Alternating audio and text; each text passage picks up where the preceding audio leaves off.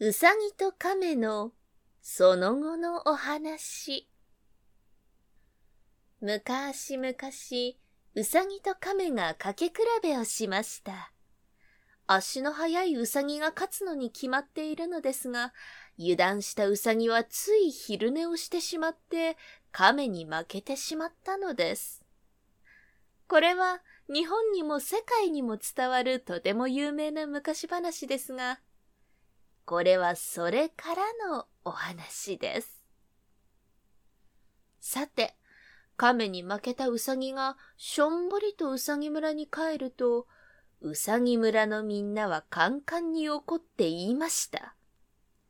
亀に負けるようなうさぎはうさぎじゃないお前なんか出ていけそ、そんな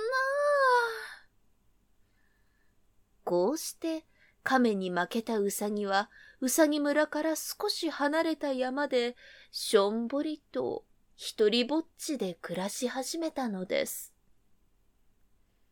それから何日か経ったある日のこと、亀に負けたうさぎは小鳥たちが木の上でこんな話をしているのを聞きました。ねえねえ、うさぎ村はとても大変なことになってるそうだよ。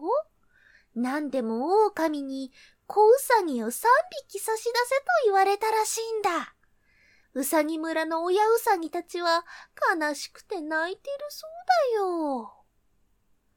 亀に負けたうさぎはそれを聞くと、これは神様がくれたチャンスだと、喜んで大急ぎでうさぎ村にかけていきました。そして、うさぎ村のみんなに大声で言いました。みんな、俺が狼をやっつけてやるよ。だから、もしうまくいったら、またここで暮らしてもいいかい?すると、親うさぎたちが言いました。本当かいそうしてくれたら、喜んで仲間に入れてあげるよ。よし。約束だよ。亀に負けたうさぎは張り切って、狼の住んでいる崖へ出かけていきました。そして狼を見つけると、亀に負けたうさぎは狼に頭を下げました。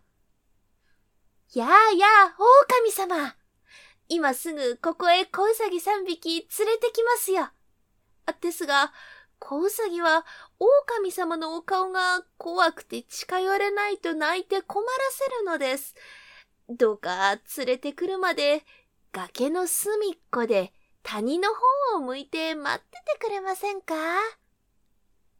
そうか。ではそうしてやるから早く連れてこい。狼は言われた通り崖の隅っこに座ると谷の方を向きました。よしよし。